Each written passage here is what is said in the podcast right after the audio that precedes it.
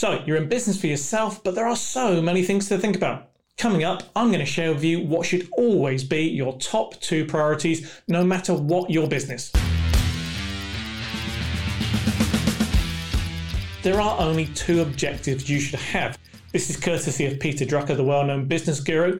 Number one, you should focus on getting customers. Number two, second objective is keeping customers. So, number one, find customers. Number two, keep customers.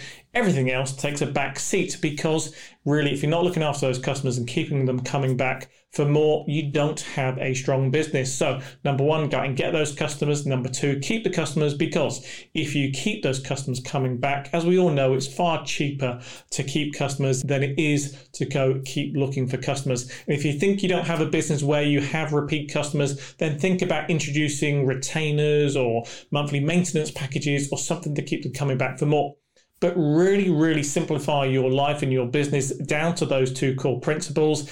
Everything else you can downward delegate, you can outsource. Your focus should be on number one, getting customers, finding customers, number two, keeping customers.